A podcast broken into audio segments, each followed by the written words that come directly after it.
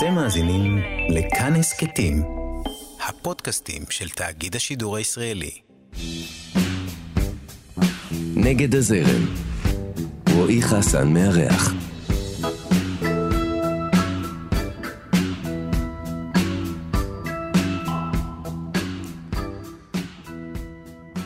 בתור ילדה חולמנית, נדדה בין מורים לפסנתר והתעקשה לנגן רק את מה שהיא אוהבת.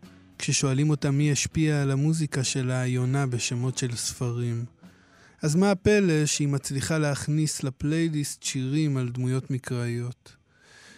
אתם על נגד הזרם, כאן תרבות, אני רועי חסן, ויש לי את הכבוד והעונג לארח כאן היום את היוצרת והמוזיקאית דניאלה ספקטור. אהלן דניאלה, מה שלומך? טוב, מה נשמע? בסדר גמור. האמת שכן, באמת הכל בסדר. זה טוב. למרות שיש ככה קצת איזה חשש עכשיו בימים האלה עם כל ההתפתחויות וזה, אנחנו מקווים לטוב, שלא... נכון, ש... אבל זה... ש... שאולי זו אזעקת שווא, כן?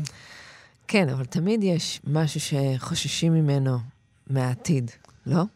אה, למרות זה מעניין, כי את יודעת מה, אני בא לשאול אותך עכשיו על השאלה, על איך עברה עלייך השנת קורונה הזאת, למרות שהיא נמתחה כבר ליותר מזה. כן. אבל זה מעניין מה שאת אומרת, כי אני באמת חושב שבשנה הזאת, כל הזמן היה דווקא איזושהי ציפייה לעתיד, ולא חשש מהעתיד. זאת אומרת, החשש היה כל כך בהווה, כן. שהעתיד הפך להיות משהו לצפות לו. זאת אומרת... אה, זה מעניין. חיכינו, למח, חיכינו למחר, חיכינו לש, שזה יעבור, שזה ייגמר, ש, כן. שנחזור למה שהיה. זאת אומרת, הייתה איזו ציפייה יש לה... בזה משהו. זה קצת מזכיר לי את, את הדבר הזה ש, שכשקורה משהו שאתה מפחד ממנו, אז זה, יש בזה משהו משחרר. כי... בפחד עצמו? לא, בזה ב... שזה קורה. אוקיי, הנה זה קרה, ואנחנו עוברים את זה. אה, אוקיי. ואנחנו בסדר, פחות או יותר. אז, אז באמת, זה, זה נותן איזו תחושה של דווקא אמון וביטחון. אתה יודע, אני, אני סתם, אני לוקחת את זה למקום אחר. אני תמיד פחדתי אה, לשכוח את המילים בהופעה, ש, שמשהו נורא יקרה, שאני זייף נורא, או ש... שאני אחרב איזה שיר בלייב מול קהל, וזה קרה. וזה לא קרה פעם אחת, זה קרה כל מיני פעמים בדרגות חומרה משתנות. וככל שזה קרה, אני קלטתי שהשד, הוא, הוא מרגיש נורא באותו רגע, אבל זה לא, זה לא מה שירים או יפיל אותי. כי, כי בהופעה אתה, אתה מרגיש את זה. זאת אומרת, אתה ממש מרגיש את, ה, את הזיוף, אפילו אם הוא קטן, אתה מרגיש שאתה לא בטון. אני, לי זה קורה. כן. ואז כשאני יוצא מזה, ואני, ואת יודעת, אשתי או מישהו מהקהל, חבר, או מישהו שהיה נוכח, אני אומר לו, תגיד, עד כמה זה היה נורא? אז הוא, בהרבה מקרים אומרים לי, על מה אתה מדבר? לא יודעים. וגם אני כקהל מאוד מאוד סלחנית ואוהבת את מי שנמצא על הבמה. אני באה ליהנות. אם הוא מכחכח... אני חושב שזה ה vibe של רוב האנשים שמגיעים. זאת אומרת, הם לא חושבת. מגיעים כמבקרים עכשיו, שמחפשים, את יודעת, בפינצטה, איפה... כן. אה, אבל אני מזדהה עם מה שאת אומרת, כי באותו רגע זה מרגיש שהעולם נחרב. משהו, כן, נקרע ב, ב, במרקם, וזה, וזה קצת קרה עם הקורונה, באמת. המרקם של השגרה התפרק לנו מול העיניים. היינו בבית, זה היה חוויה מטורפת שלא נודע. אני, אני כבר לא זוכר את זה, נשבע לך, אבל אני כאילו בן אדם כזה שכל כך מדחיק, כל כך מהר את okay. מה אוקיי. שקורה לו, שנשבע לך, אני לא זוכר, אני זוכר שזה היה, כן? אבל כן. אני לא ממש זוכר את החוויה הזאת שהיינו בתוך הבית, ו... זאת אומרת, זה נשמע לי כמו, לא יודע, כאילו עברתי את זה. זה... הם, הם היו, זה היה ימים שמאוד הולכים איתי. כי הם, בעצם זה הפך להיות מבחינתי סוג של רפרנס. למרחב ולאוויר. אני, זה מאוד הדליק אותי. אם אני נמנעתי מלהסתכל בחדשות ולהיכנס לחרדות uh, שאפפו מסביב, שיחות טלפון עם ההורים שלי וכזה, אז ירד גשם, כשהקורונה התחילה, זה היה סוף החורף, ירד המון המון גשם, כל העציצים שלי פרחו בטירוף. ביליתי המון זמן עם הילדים שלי, כמו שלא ביליתי איתם אף פעם. היה לי מלא זמן לחשוב ולקרוא ולסדר דברים בבית, וכזה לעשות מחדש. זה היה מין clearance, איפוס. עליי זה השפיע מאוד אחרת. אני, אני חייב uh, להודות. כן. זאת אומרת, אני, אני זוכר שאת יודעת, בהתחלה לפחות, אז כל מי שהיה מתקשר ושואל, אה, נגיד את אשתי, איך אתם? איך רועי? אז היא הייתה אומרת אה, כזה בצחוק, הוא, אה, הוא ב state of mind קורונה תמידי, הוא כאילו כל הזמן בבית, הוא עובד מהבית, כן. אני גם מאוד מושקע ב, בילדות, זאת אומרת, זה מאוד חשוב לי הזמן שלי איתן. אני כאילו, אני איש של בית, אני יוצא רק כשאני חייב, וגם כשאני יוצא... אז הדבר שאני הכי אוהב באותה יציאה זה את הדרך חזרה הביתה. זאת אומרת, אני... אוקיי. Okay. אבל, אבל אחרי כמה פעמים שהיא אמרה את זה, אני כאילו אמרתי לה, תשמעי, זה לא בסדר שאת אומרת לאנשים ככה. כי זה לא באמת מה שאני מרגיש. זה נכון שבדיפולט שלי אני כזה, אבל עכשיו שאני חייב להיות כזה, כן. שאני לא יכול לצאת מהבית, זה הטריף אותי. זאת אומרת, הדבר הזה של כאילו, כמו שאמרת, על, ה, על, ה, אה, על המרחב, שפתאום סוגרים לך אותו. ופתאום אומרים לך, את לא יכולה לצאת. זאת אומרת, זה לא העדיפות. זה לא אתה מעדיף, איפה אתה מעדיף, מה אתה אוהב. כן. אתה לא יכול. זה, זה עשה לי לא טוב. וגם מבחינה יצירתית, את יודעת, אני מביא לפה הרבה אורחים ושואל אותם את השאלה הזאת. זה באמת מתחלק, אבל uh, עם הזמן אני יודע לומר שהרוב, רוב היוצרים והיוצרות טוענים שהם יצרו מלא בתקופה הזאת. כן. אותי זה הקפיא, כי אני כאילו כל הזמן הייתי ב state of mind של וואלה, משהו רע קורה לאנשים, למלא אנשים. זה לא העיר לא בי... וזה לא נתן לך את ה... זה לא העיר בי שום דבר יצירתי. זאת כן. אומרת, להפך, זה קיבע אותי, זה גרם לי כאילו לדכדוך. כן. ל... אה, מסוים. אבל הקיפאון הזה, זה לא איזושהי תקופת דגירה גם? Uh, כן, אבל זה כל העניין באמת ביצירה, שהדגירה היא המשמעותית, ובסוף כשדברים מתחילים להבשיל, זה באמת אחרי תקופת הדגירה. כן. אז אולי את צודקת, כי באמת אולי אחרי דברים ישתחררו, וישתחררו די מהר, ו... אבל בזמן הזה עצמו, כן. זה היה טף, זה היה קשה. ואיך אצלך זה עבר? מה... את היית מאלה ש... שכתבו המון? לא. לא, מעצם העובדה שבאמת המרחב התמלא באנשים, והייתי שם לתפעל את הבית מאוד מאוד uh, אינטנסיבית. Um, אבל אני, אני חייבת להגיד שאחד הדברים שהבנתי בתקופה הזאת זה ש, שאנחנו כאמנים, uh, ובכלל תרבותית, אני חושבת שזה נוגע בעוד תחומים, לא רק באומנות, אנחנו מאוד מאוד... אה, בראש מאוד יצרני ומאוד אה, פקידותי. זאת אומרת, מהר מאוד אנחנו חושבים איך אה, למקסם את העבודה שלנו ולעבוד כמה שיותר ולהרוויח כמה שיותר כסף. ו... והיה משהו בסטופ הזה שהזכיר לי ש... את המקור, את המקור של האומנות ושל המוזיקה, שזה מתוך איזה... שאתה לא עושה את זה בשביל משהו, בדיוק. אתה עושה את זה כי, כי זה מה שאתה עושה. וזה עוד איזשהי סוג של נשימה, אה, ועוד איזשהי סוג של חלימה ומחשבה, והייתי גונבת אה, בקצוות של, ה... בקצוות של הימים, הייתי קמה לפני כולם והולכת לישון אחרי כולם, כדי לגנוב כל מיני קצוות של, אה, של יצירה זמן... שאינה תלויה בדבר. ציירתי, כתבתי, עשיתי דברים ש... ונורא נורא נהניתי מזה שזה לא ישר אה, מרכבה. שמחוברת לאיזה שהם סוסים, של מה עושים עם זה. לא, כן. לא, השאלה הזאת בכלל לא הייתה לי. ואז נפתחו לי כל מיני פרויקטים שאני חושבת שבתקופה אחרת היה לי פחות פניות אליהם. אמ, רון עומר עשה אז אה, סרט על אימא שלו, דבורה עומר, והוא פנה אליי ל... גם אליי פנו, אבל זה התמסמס בסוף. כן? אבל זה הקטע מצחיק שהם פנו אליי, את יודעת? אני לא יודע, אני אקטע אותך, כאילו לא נעים, אבל... תקטע אותי, בטח. אבל סתם סיפור משעשע.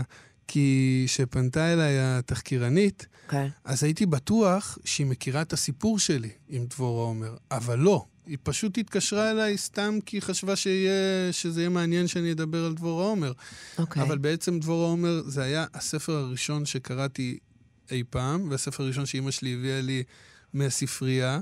וואלה. וזה כאילו, אולי היה... הצעד הראשון בדבר הכי חשוב שקרה לי בחיים, כאילו, בהתאהבות בספרות, בקריאה. כן. ב... באמת, אני אומר את זה ולא, כאילו, לא כמס שפתיים, הספרייה הצילה לי את החיים ממש כילד. מאמינה לך. ו... ודבורה עומר הייתה הראשונה שם, זאת אומרת, לאן נעלם קפיטן קוק. כן. אז, אז זה היה משעשע, כי לא היה לה מושג. אני הייתי בטוח, כאילו, לאורך כל השיחה, שהיא מדברת איתי בגלל שהיא מכירה את הסיפור שלי, כי גם סיפרתי אותו כמה, כמה פעמים, כאילו.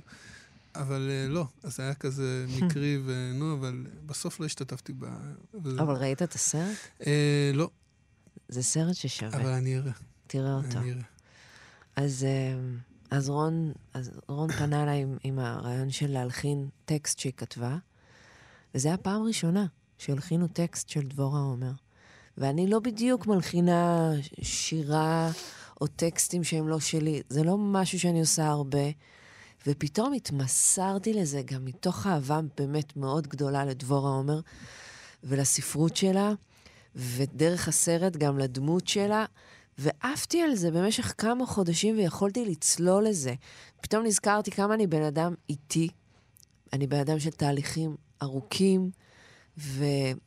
וחיפושים. זאת אומרת, היה איזה רגע שרון אמר לי, אני מרגיש שזה לא הכיוון הנכון. אמרתי לו, בוא נעצור. חיפשתי כיוון אחר, חזרנו. זה לא, זה לא הרתיע אותך, זה לא היה כזה, מה, עד עכשיו, עשיתי את זה עד עכשיו, מה לא הכיוון הנכון? לא, כאילו... לא, ממש לא. זו הייתה חדווה של חיפוש ותהליך, ואז קלטתי כמה הזמנים והדוחק והציפייה, קודם כל שלי מעצמי, בימים כתיקונם, שהם לא קורונה, הם פשוט לא מתאימים לי, לא מתאימים לטבע שלי. אז, אה, אז גם היום, כשחזר... זה אולי גם באיזשהו מקום הזכיר לנו את הטבע שלנו. זה העניין. אני, אני לא חושבת שכולם כמוני, אני בטוחה שיש אנשים יותר... אני, גם יש לי את הסקיל של... אני יכולה להיות מהירה, אבל אני... לא, מ... אבל גם, גם מי שלא כמוך, אני חושב שהיה בזה משהו מבהיל לגלות ש... שאתה כל כך מכור למרוץ הזה, שאתה כל כך לגמרי. מכור ל... לה... זאת אומרת, אנחנו כולנו יודעים את זה. את יודעת, זה איזשהו מסוג הדברים שכולנו חיים בידיעה שלהם, כן. אבל אנחנו לא מתעכבים עליהם, כי, הם, כי אין מה לעשות עם זה. זאת אומרת, נכון. זה מה שאנחנו אומרים לעצמנו. ופתאום, אתה יודע, זה הוחלט. אנחנו צריכים להתמודד עם זה, צריכים להתעמת עם זה. ואני חושב שבהרבה פרמטרים שאולי אצלך זה פחות בקטע של המהירות, אבל בדברים אחרים, הסתכל, הסתכלנו על עצמנו, ו, וזה היה קצת מבהיל. לא יודע, בדברים מסוימים. פשוט ברגע שעוצרים, ברגע שמאטים, מתחילים לצוף כל מיני דברים שהם הם too much to handle. שאנחנו, באמת הרבה יותר נוח להיות בלחץ מתמיד, בעומס מתמיד אה, ובמרוצה, ואז אתה לא מתמודד עם שאלות עמוקות וגדולות. ואחד הדברים שקרו, זה שפתאום נוצר איזה מרווח, ועלו שאלות חיים כאלה, ממש. אמ, אני מתה על זה. זה, זה החומר שאני, שאני אוהבת להתעסק בו. אה, אז בוא, בוא, בואי נתקדם לשאלה הראשונה בעצם, שהייתה אמורה להיות לפני רבע שעה. יאללה. אמ, בכל זאת, אנחנו בנגד הזרם, אז אה, איך את עם, ה, עם הביטוי הזה? את מרגישה ככה? נגד הזרם? אמ, בהרבה מובנים לא. זאת אומרת, החיפוש המתמיד שלי הוא, הוא קודם כל בתנועה הטבעית של הדברים אצלי, התנועה הטבעית של היצירה, התנועה הטבעית שלי כאימא, התנועה של הילדים. זאת אומרת, אני דווקא כל הזמן מנסה להקשיב לזרם. והנטייה הטבעית שלי היא לא ליצור קונפליקט. לא בחיים הפרטיים שלי ולא תרבותית. זה לא מה שמדליק אותי, אז, אז אני, אני מרגישה גם שמה שיש לי להביא הוא משהו שהוא הוא טבעי והוא אותנטי והוא נותן ערך מוסף במקרה הטוב. לעומת זאת, אני כן מרגישה נגד הזרם במובן הזה של לבוא ולהגיד בתוך ה... לעמוד באמצע כביש איילון כשכולם נוסעים 120 ולהגיד, סליחה, לא הגיוני לחיות ככה. ולהגיד לא ולא ולא ולא, ולהגיד לאנשים שאני עובדת אפרופו השיחה מלפני חמש דקות, להגיד, אני מצטערת, אני לא יכולה להופיע יותר מפעם בשבוע. כי אז זה מכניס אותי לעומס, ואני לא יכולה ליצור. אז, אז נגד הזרם זה, זה מקומות קטנים של לזהות את הטבע שלי ו, ולעמוד לצידו.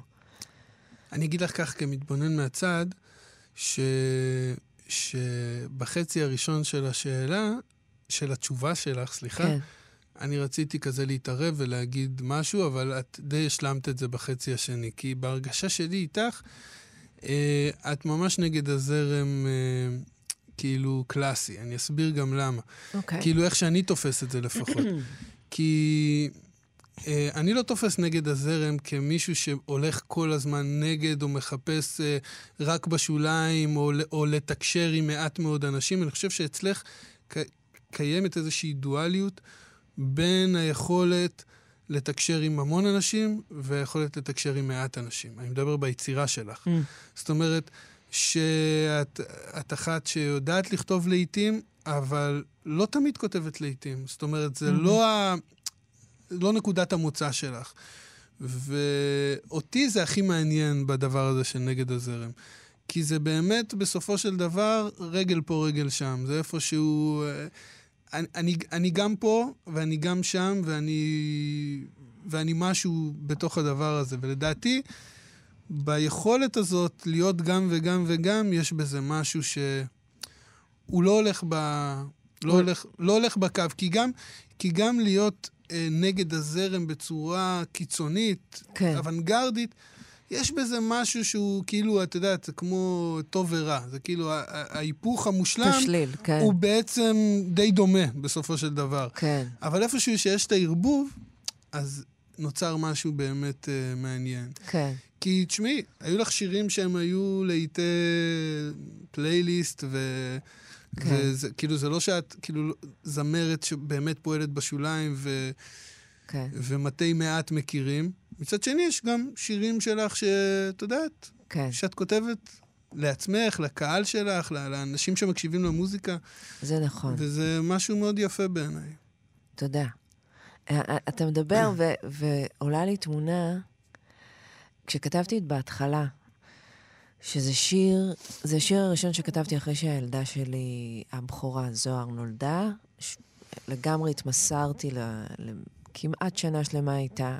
שכחתי מהמוזיקה לחלוטין, ואז הגיע איזה רגע שהתיישבתי בחדר, ואמרתי, טוב, אני... בוא, בוא נכתוב שיר. וכשהתבוננתי פנימה, האירוע שחיכה לכתיבה זה האירוע של הלידה של זוהר. ו- וניסיתי, עשיתי איזה מין תרגיל ב-being blunt. לא, לא למסך את זה בדימויים, פשוט להיות אה, אה, מקום, זמן, סיטואציה, ברמה כמעט מפורשת לחלוטין. וזה היה מין ניסוי כזה. ואז, אחרי שכתבתי את השיר הזה, ונהניתי ממנו בחדר, אז התחלתי, חזרתי להופיע, ובעיקר הופעתי סולו, התחלתי לשיר את השיר הזה בכל מיני מופעי סולו, והקדמתי וסיפרתי על מה השיר, ואז התחלתי לשיר. ואני ממש יכולתי להרגיש בחדר, חדר מן הסתם מורכב מנשים וגברים, והאנרגיות בחדר קצת השתנו כשהייתי מתחילה לשיר את השיר הזה, והרגשתי איזה מין קו דק של מבוכה נוצר בחדר מעצם השיחה על הדבר הזה. והדבר הזה מאוד הדליק אותי. המבוכה הזו, האי-נוחות הזאת. כן. וזה משהו שהוא בסקיילים מאוד עדינים, הוא ביני לבין עצמי, ובמחקר שלי בכתיבה וחשיפה והסתרה. זה, אם אני מרגישה שאני מנסה לרכך את הגלולה, או להסתיר, או, או לדבר על הסוד מבלי לגלות את, אתה יודע, המקום כן. הזה שרוצה להיחשף, אבל לא, לא מעז להיחשף. לא עד הסוף. אז אני תמיד מנסה לדחוף את עצמי יותר החוצה, כדי לפגוש את האי-נוחות הזאת, שהיא לפעמים גם ממשית אצל האנשים שמקשיבים. ומבחינתי זה רגעים קטנים של... אה, כמו ילדה שמציצה ככה מפתח דלת כזה, ולאט לאט מוציאה את האף ויוצאת החוצה, כאילו, עם, ה, עם הדבר הזה. לגמרי, לגמרי. ומבחינתי, לבוא ולהביא את השיח הזה דרך שיר, ולהביא את זה לתוך קבוצת אנשים בהופעה, זה, זה היה מהפכני מבחינתי. אמ, אז, אה, אז בסקיילים שלי, זה היה נגד הזרם. אמ, זה, נראה לי זה לא רק בסקיילים שלך. מקום על פני המים, דניאלה ספקטור ועינב ג'קסון כהן, שגם הייתה פה אה, כן. לפני כמה זמן, אה, וגם סיפרה לי על הקרו הנשי שיש לכם, ככה שאתם עכשיו אה, לא עכשיו, לא יודע, זה בטח קורה כבר כמה שנים, לא? שפועלות ביחד ויוצרות ומפרות אחת את השנייה, והיא גם סיפרה שיש לה איזה מקום עכשיו. ואז... לגמרי. לא, א', עינב היא חברה טובה ויקרה, ויוצרת מאוד, שאני מאוד מאוד מעריכה. אה, ויש לנו את שולחן ארוחת הבוקר שלנו, שאחת לכמה זמן אנחנו יושבות ופורסות ככה את כל החיים, אה, גם כחברות, אבל גם כעמיתות או, או שותפות לדרך. אה, אני תמכתי ביצירה שלה, והיא תומכת ביצירה שלי, ומסביבנו יש, כן, לא מעט אה, נשים יוצרות, מאיה זהבי פייגלין וזוהר גינזבורג. שהייתה הגיטר... פה גם. שהיא מדהימה, וסיוון טלמור, ומיכל גבע. אני צריך ויש... להשלים עוד כמה, וכל, ה... וכל הצוות יהיה פה, כאילו... לגמרי, וכל אחת לא היא, היא זווית אחרת לחלוטין. זאת אומרת, אנחנו לא... אנחנו לא נמצאות שם בגלל הדומה שבינינו, אלא גם הרבה בגלל השונה. זאת אומרת, חלק מההידלקות שלי על זוהר גינזבורג זה השפיציות שלה בגיטרה ובכתיבת שירים. ודנה איבגי בכלל כותבת שירים שבטיים ומדהימים בפני עצמם. אז כן, אז uh, הסיפור עם עינב בשיר הזה, זה, זה היה עוד פרויקט שבתקופת הקורונה, שפתאום ניתנה לנו ההזדמנות להיכנס ביחד לאולפן. ולהפיק את השיר הזה יחד. איזה כיף. זה עוד דבר טוב שיצא מהכל העניין הזה. לגמרי. אז נחזור אלייך בכל זאת, אה, זה את כאן עכשיו. אה, באיזה בית נולדת? כאילו, היה... היה בית אומנותי, יצירתי, זאת אומרת, זה משהו שדחפו אליו בגיל, אה, מגיל קטן? או... לא דחפו לזה בשום צורה. באופן כללי לא היו אספירציות להורים שלי לכוון אותי לאיזשהו כיוון, אבל היה שם קשב וראייה מאוד, אה, אה, מאוד מההתחלה. אני מגיל מאוד צעיר, חמש-שש, אה, נמשכתי למוזיקה, והשכנה שלי, מאיה טבת, אז אני זוכרת ש... הייתי מקשיבה לה, המשוררת, כן? כן. אז הייתי דיין, מקשיב... לא... נכון, כאילו היום היא מאיה טבת דיין. כן. אז היא הייתה פשוט השכנה מאיה. אז היא הייתה מנגנת uh, פסנתר, ואני הייתי מוקסמת מזה לחלוטין, וחיכיתי לקבל פסנתר, ובאמת, בגיל 6-7 קיבלתי פסנתר, ו... ומאוד הלכו עם ה... הבת הבכורה שלי עכשיו חוסכת כסף, היא אומרת, אני, היא, היא, היא חוסכת כסף לפסנתר. וואו, זה מרגש, חמודה. רוב הסיכויים שתקבל אורגן, כן? כן. אני מנסה לתקן אותה, אבל היא עדיין אה, בפסנתר. יאללה, שתלך על זה. אבל לאט-לאט. כן, כן, אנחנו... חמודה. אני, אני, מה שהיא רוצה, אני נותן. Yes. כאילו... זאת, אז, אז באמת, אימא שלי מאוד הלכה עם מה שרציתי, ועברתי כל מיני מורים. אני הייתי תלמידה... לא כל כך טובה. זאת אומרת, עשיתי רק מה שהתחשק לי, ניגנתי, חלמתי חלומות, לא עשיתי מה ש... את שיעורי הבית שנתנו לי. וכל פעם הייתי פוגשת כל מיני אנשים, כל מיני מורים שהגיעו הביתה, בהתחלה לפסנתר, אחר כך אה, גיטרה חשמלית, שכרתי בכפר סבא, בכלי זמר. גדלת שם בכפר סבא? לא, גדלתי ברמות השבים. איפה זה? רמות השבים זה מושב בין הוד השרון, רעננה ו... וכפר סבא. כן, אבל uh, בשרון. בשרון. כן, אח שלי למד בהוד השרון, אני בכפר סבא, ו- ואימא שלי פשוט נתנה לי את, את כל המצע אה, לעשות מה, ש- מה שאני רוצה. גם לא ציפו ממני, עצם זה שהוציאו כסף על כלים ושיעורים, לא ציפו ממני ולא לחצו עליי. ואני חושבת שזו הייתה אינטואיציה מאוד חזקה, כי זה היה מקום מפלט וחופש. אני לא כל כך הבנתי בני אדם, לא כל כך הבנתי ילדים. לא הבנתי איך העולם עובד, והמוזיקה היה מקום, אה, אתה מדבר על הספרייה כעל אה, על גלגל הצלה, המוזיקה היה בשבילי אה, זון. כן. ממש. וכשאת מדברת על הילדה שחלמה ו... ורצתה לנגן רק את מה שבא לה, או לא ממש הקשיבה למה כן. ש... אז, אז, אז על, מה, על מה חלמת? על מי חלמת? מי רצית להיות? איזה שירים שרת? לא, לא כל כך לא היה לי את ה... לא חייב בגיל שש, כן? אני כן. מדבר עכשיו, קחי את זה כזה עד uh, כל גיל ההתבגרות. זאת אומרת, מי, כן. מי, על מי גדלת? מי היה המוזיקה ש... שאהבת? אני זוכרת כמה נקודות ציון. אני זוכרת uh, את הרגע שבו מצאתי קסטה של סטיבי וונדר.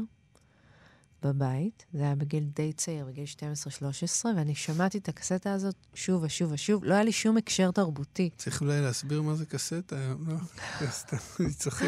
וסטיבי וונדר גם. אבל זה מסוג, ה, זה מסוג הדברים שהם מפלילים בשיחה לשנתונים. זאת אומרת, נכון. אני כאילו, אני, אני מבין שאנחנו בני אותו גיל פחות או יותר. כן, זה, כן. זה... אז זה היה קסטה מהאוסף הישן של אימא שלי. אמ, ו... ואימא שלי גם, היא הייתה במאית הרבה שנים, והיא יצרה סרטים במסגרת החינוכית. יצרה סרטים דוקומנטריים, והיא הייתה מביאה מהספרייה של החינוכית ערימות של דיסקים, שהייתה בוחנת כל מיני פסקולים. והייתה מביאה מוזיקות מאוד מאוד מגוונות. זאת אומרת, ממוזיקה קלאסית עד uh, פסקולים של uh, uh, המלחין הפולני שעשה ל... עכשיו, ברח לי כל השמות כמובן, לא, בסדר. אבל כל מיני את בחברה פסקולים. טובה בקטע הזה, תאמיני לי. ומוזיקת עולם, ו-Dead Can Dance, ופיטר גבריאל. וואו, ו... Dead Can Dance. כן, כל מיני דברים. חלק... אניה גם היה שם, אני זוכרת ככבה, אניה. זה, תשמעי, כן, מוזיקלית זה מעניין, כשאתה, במיוחד כשאתה צעיר וזה, זה כזה ביג. ו... זה דברים שהותירו עליי רושם מאוד עמוק, ויש לי עד היום חיבור מאוד חזק להיבט התזמורתי של עשייה מוזיקלית. זאת אומרת, החיבור לכלי קשת וכלי נשיפה ו- והשפה הקלאסית, זה משהו שהוא באמת מחבר אותי לאיזושהי התפעלות ראשונית שלי. אני זוכרת, נסענו באוטו והקשבנו ליצירות. וזה אחז אותי מאוד חזק. אבל אני חושבת שבאמת האמן הראשון שככה העיף אותי, זה... גם היה שם את אקסטרים, הלהקה. כן. שהייתי שומעת אותם באקסטרים, אף אחד לא יודע, אבל מעבר לשיר שלהם, uh, More Than Words, שהתנגן פה כן. אינסופית, הם בעצם להקת רוק, פאנק רוק אינטנסיבית. אז מאוד מאוד אהבתי אותם, יותר מאוחר אהבתי את אביתר בנאי. ואז שם נכנסתי לאיזשהו מסלול של uh, לשמוע מוזיקה עברית, אבל שהיא מדברת שפה שאני עוד לא דיברתי ורציתי לדבר. משהו ברגש, משהו בנואשות, משהו בקפיצה בין, בין עולמות פנטסטיים לעולמות מאוד מאוד כאן ועכשווים. זאת אומרת, בין שברון לב מאוד ממשי לבין תיאטרון רוסי. מה, מה הקשר? אבל זה מפעיל אותי. לא, זה, זה, אני מוצא קשר. לא, יש קשר, ודאי שיש קשר. אמ, תחרות כלבים, זאת אומרת, הוא כל הזמן תחרות יצר... תחרות כלבים זה הרבה אחרי תיאטרון רוסי. נכון. זה עשור נכון, אחרי אולי. נכון, אבל נגיד, עדר של שברים רץ למטה. או, זה אחד השירים. אחד השירים, ואתה... את, זה עושה בך תחושות ורגשות. ואתה גם לא מבין ואתה מה גם מדובר. לא מבין, בדיוק. אתה לא מבין מה מדובר. אני זוכר את עצמי נער, כן. עם האלבום הראשון של אביתר בנאי, שזה מצחיק להגיד, כי עוד פעם, הוא לא כזה יותר מבוגר ממני, כן? כן. יש כמה שנים, אבל הוא היה בן 18, כן. אני הייתי בן 13. כן, אומרת, כן. אבל הייתי מאוד צעיר אז, ואני זוכר שהיה לי את האלבום הזה, ושמעתי אותו בלופים, ואני זוכר שאימא שלי דאגה לי. זאת אומרת, כן. היא כאילו עובר עליו משהו. זה כן. כאילו, והיא, הייתה רגילה לזה שאני שומע מוזיקה, אה, נקרא לזה מוזרה, לפחות לאוזניים שלה. כן. אבל זה היה נשמע לה כזה דיכאוני, וכאילו, לגמרי. למה ילד בן 13 מקשיב לזה? אבל uh, זה אלבום שאני זוכר אותו בעוצמות מאוד גבוהות, כאילו... כן. אה, גם האלבום השני, עם עדר של שברים, שזה באמת, נגיד, טקסט שאני מאוד מאוד אהבתי, ולא הבנתי. לגמרי. כאילו, גם לא הבנתי אותו וגם לא הבנתי למה אני אוהב את הטקסט הזה, שאני לא מבין ממנו כלום. והדבר הזה סימן לי איזה משהו שלא ידעתי להגדיר אותו, אבל זיהיתי אותו כמשהו שהוא שלי, כמו לזהות מקום מולדת. אמ, וגם אהוד בנאי, אני מאוד מאוד אהבתי אותו. כן. אני זוכרת שאני חזרתי מהופעה וישבתי בלילה וכתבתי שירים. פשוט, הוא, מילא אותי בהשראה והסיפוריות, היכולת לספר סיפור. אמ, אני, אני, תשמעי, אני מדבר על עצמי יותר מדי, אבל זה בסדר, זה, זה כבר... חלק מהעניין. כן, רגילים, רגילים לזה פה. לא, גם אמרתי להם מראש פה, שאמרו לי תוכנית אה, ראיונות, אמרתי להם, אני לא קובי מידן, כן. אני אעשה תוכנית שיחות. אני, מעולה. אני, אני לפעמים גם אשאל שאלה ואענה עליה. במקרה הזה אני לא עונה על השאלה שלי, אבל אמרת אהוד בנאי, אז יכול להגיד לך שגם אצלי אהוד בנאי מאוד מאוד משמעותי, ואני ואשתי הכרנו אצל חברה משותפת. כן. אה, וביום שנפגשנו, אני ממש מקצר את זה, באותו יום יצאנו מהחברה הזאת והמשכנו לכזה כזה אייס כזה, לקנות דברים לבית החדש שלה, שאחרי כמה חודשים היה הבית שלנו. אוי, מעולה. אבל, ורא, וראינו סרט ב-DVD, ובערב הלכנו להופעה של אהוד בנאי. כן. אה, כשחזרתי הביתה, אימא שלי אמרה לי, מי זאת זאת שהייתה איתך פה? כי, כי בס, ב, בכל הסיבוב הזה היא באה אליי כדי שאני גם אתקלח ואתארגן. אז אמרתי, זאת אשתי. מדהים.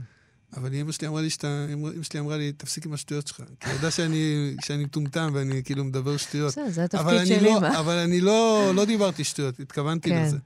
אז אהוד בנאי יש לו קשר מאוד... הוא, כן, הוא, הוא גדול. ו, וגם ארכדי דוכין, וואו, ארכדי דוכין מאוד הותיר עליי רושם. בוא, נ, בוא נעשה כזה אה, ספיישל, אני ואת. אה, נדבר על מוזיקה ישראלית. מוזיקה זה, הישראלית, כן, ועל ואני גם רוצה לדבר עליהם. על עידן רייכל, שהוציא אז את האלבום הראשון שלו, שהיה בכלל ערימה של סקיצות שהוא שלח לחברת תקליטים כדי שיכירו אותו כמפיק, והוא יצא בעצם כאמן, אני הפרויקט באותו של זמן עידן עבדתי רייכל. בטאו- בטאו רקורדס, כן. וזה זה היה משהו שלא נתקלתי בו בחיים שלי. זו הייתה תופעה, והיה משהו בפרש של השירים האלה, והפעם הראשונה לפגוש את השפה של עידן רייכל, זה היה, זו הייתה תופעה מאוד מאוד מאוד מרגשת. אני אומר לך, אז עבדתי בטאו רקורדס באותם שנים, זה היה שנים שקנו דיסקים בטירוף, כאילו, זה היה, כן. את יודעת, לא היה משהו אחר, כמעט, ושום דבר לא התקרב לכמה שהאלבום הזה מכר באותם שנים. כן, כאילו, כן, זה היה. בפער, כאילו, זה היה וואו, ו- ולא הבנו מה זה, כאילו, מאיפה הוא בא, מה, מה כן. זה הדבר הזה. זה היה פשוט הוא בא מכפר סבא. אתה מבין? מכפר כן. סבא. גם בחור נחמד, אני מכיר אותו ברמה האישית, הוא בחור נחמד. כן. אה, סופר מוכשר, זה כמובן, אבל בחור נחמד. אה, בכל זאת, מה, מה קדימה? אנחנו ככה מתקרבים בצעדי ענק לקראת הזה, אז מה קדימה? את כאלה מסוג האנשים ש... שמתכננים קדימה, או חיים את היום-יום, שעה-שעה? אה, אני, מכורח המציאות אני מתכננת קדימה, כי הופעות זה דבר שנקבע הרבה חודשים קדימה. לא, אז אבל מבחינת יצירה ודברים חדשים. מהבחינה של יצירה, יש לי ערימה של שירים חדשים, שמאוד מאוד מעניין. ערימה. אני. מת על זה. אני מרגישה שהם פזורים לי על השולחן ומסתכלים עליהם, מחכים שאני אעשה איתם משהו. ו... והתחושה שאני לא כל כך אוהבת, אבל זה המצב, זה שלא משנה כמה אלבומים, לא משנה כמה הקלטתי וכמה עשיתי בכל מיני אופנים שונים, אני מסתכלת עליהם חזרה ואין לי מושג איך לעשות את זה. וזה כאילו כל פעם מחדש להמציא את הגלגל, את המכונה שתהפוך את השירים האלה ממשהו לבד עם גיטרה בחדר למשהו מוקלט ומתנגן אה, וגם להופיע איתו. ואני קצת כמו בלש, קצת כמו חוקר. אני, אני מתחילה לאסוף... משחזרת אה, מידע וצעדים. זה לא כל כך משחזרת, אני מנסה מתוך השירים לדלות מה עבודה עם מפיק, עבודה לבד, עבודה בשותפות, עבודה עם להקה. זאת אומרת, מה, מה הכיוון הנכון, אם דיברתי מקודם, נגד הזרם או עם הזרם, למצוא את הזרם שכל אחד מהשירים הולך אליו.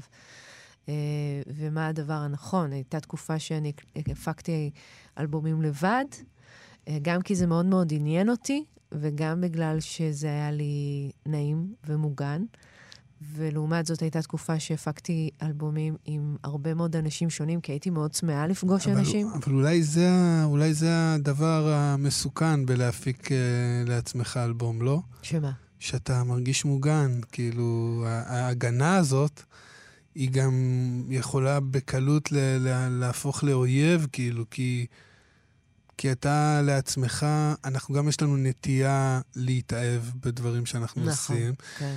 וגם אה, אין את מישהו שיבוא ויגיד לי, תשמע, בוא, אני עכשיו מדבר בכובע הספרותי, כן? אז, כן. אז את יודעת, וזה לא פשוט, גם, גם לנו. זאת אומרת, אה, לקחת בסוף את האסופת שירים ולהביא עורך שיבוא ויגיד לנו, תשמע, השורה הזאת אה, הייתי מסיר, או את, ה, את הבית הזה, אני חושב שכדאי לעבוד עליו שוב. כן. ו, זאת אומרת, לתקן ולהוריד, ו, ולפעמים את כל כך מאוהבת במה שאת עושה, שזה לא, זה כאילו, זה לא קל. כן. אבל, אבל בסופו של דבר, אני, אני יכול להגיד על עצמי לפחות, בהסתכלות של שנים אחורה, מהמם. על, ה, על הדבר, כן. אני אומר, איזה מזל שזה היה. כן. איזה מזל שזה עבר את ה... אני אגיד לך את התשובה... בגלל זה אני חושב שמאוד חשוב לבחור מישהו שאתה סומך עליו אה, מאוד. זאת אומרת, זה כן. הדבר הכי הכי חשוב. ובספרים שלי, נו, אני עד היום הוצאתי שלושה ספרים. אה, בכל ספר בחרתי עורך שזו הייתה הפעם הראשונה שהוא ערך ספר. אה, וואו. בכוונה. כי רציתי טעויות, ורציתי רוקנרול, ורציתי כן. דיסטורשנים, לא רציתי משהו עגול מדי ומאופק מדי, כן. ו... זאת אומרת, חיפשתי את, ה... את החספוס ואת ה... באמת הטעויות, זה מרגש אותי טעויות. זאת אומרת, כן, כן. אבל, אבל את יודעת, בסופו של דבר אני מאוד מאוד שמח מהבחירות האלה. כן. אני חושבת אבל, אחת המסקנות שהגעתי להן בהתבוננות אחורה, ניסיתי להבין מה היה יותר נכון ופחות נכון, והבנתי שכל דבר היה נכון לשעתו.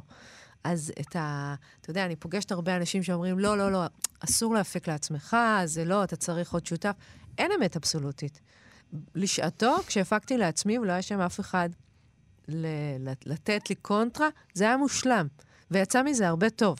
לא, לא, אני בטוח, זה לא מאה לעומת אחוז זו- לא טוב. אני, אבל, את, אבל את כן תופסת מעצמך מפיקה מוזיקלית? זאת אומרת, זה משהו שאת עושה לא רק לדניאלה ספקטור? זה משהו שאני עושה רק לעצמי, מטעמים של זמן ויכולת. אה, אני חושבת הפקה, זאת אומרת, חלק מהחשיבה שלי על שיר, כמו שהוא מגיע, טקסט ולחן, יש לו היבטים של צבע ומרקם, שאני ממש חווה אותם, שהם בעצם היבטים של הפקה. אה, אם צריך, צריך להיכנס שם מנגינה שהיא אומרת משהו שהוא לא נאמר במילים. זה חלק שווה ערך בשיר. וזו הפקה. אם, ה, אם צריכה להיות שם הצבע של הגיטרה, כל מיני דברים כאלה. Um, אבל אני שמחתי לגלות, נגיד בעבודה עם עינב, uh, שעשינו את השיר הזה, מקום על פני המים, שאת הכלים האלה יש לי גם כשאני עובדת עם מישהו אחר. אני יכולה להשתמש בהם. להביא את החזון שלי, ואחד הדברים שקרו לי ככל שהתבגרתי, ועוד שבוע אני אהיה בת 40, כן, זה- אנחנו קרובים. זה שאני לא, לא פועלת מתוך פחד. זאת אומרת, אני מאוד מאוד פחדתי להיפגש עם דעות שונות משלי. וחוויתי בשנים האחרונות מפגש מאוד מפרה עם אמנים אחרים.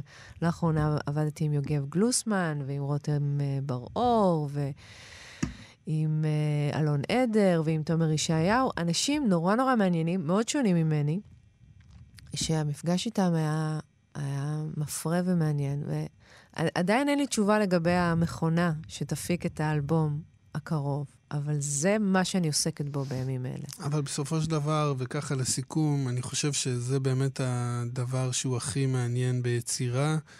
אה, מעבר לתקשורת עם, ה, עם החוץ, עם הקהל, שזה כן. בעיניי הדבר הכי חשוב, זה החיבורים שנוצרים. זאת אומרת, כשנוצרים חיבורים טובים, זה מרגיש כזה for good. כאילו- לגמרי. לא, זה יכול לגעת בנצח, באמת. אני עכשיו הקשבתי לפודקאסט עם ריק רובין, שהוא הפיק את האלבום של ג'וני קאש. אתה מכיר את האלבום הוא, הזה? הוא הפיק שניים, שלושה אלבומים לא, הוא הפיק, בחייו. הפיק כמה וכמה וכמה, אבל זה רגע שג'וני קאש כבר היה היסטוריה במובנים מסוימים. כן, הוא עשה כל כך הרבה היסטוריה, האיש הזה, סליחה המון. שאני זה, אז- כן, אז אני רוצה כאילו, להמליץ. הוא היסטוריה ב...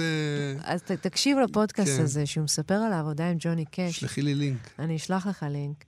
והם עשו אלבום, זה היה בעצם סדרה של אלבומים, ו... והם באמת נגעו בנצח, בחיבור בין ריק רובין לבין ג'וני קאש. מדהים. אני באמת ארצה לשמוע את זה. אני, אני מעריץ שלו, האמת. כי באמת הוא יצר אלבומים שהם כאילו, אה, וואו. כן. הוא גם זה- יצר את זה- החיבור בין אירוסמית לרנדי אמסי. הוא עשה, כל. אני, אני נתחיל עכשיו, הוא עשה קנדריק למר וביסטי בויז, הוא עשה דברים. מטורפים, כאילו, בן אדם המציא כל כך הרבה דברים, ו... אה, כן, איזה כיף שיש אנשים כאלה. אז אה, זהו, אנחנו איתו מגיעים לסיומה של התוכנית. אה, היה לי ממש כיף, דניאלה. ממש, כן. בא לי ללכת לשמוע דברים. כן. אמ, אז תודה רבה, אתם הייתם על נגד הזרם, כאן תרבות, אני אתכם כאן גם בשבוע הבא, אותה שעה, אותו מקום, בעזרת השם, להתראות. אתם מאזינים לכאן הסכתים, הפודקאסטים של תאגיד השידור הישראלי.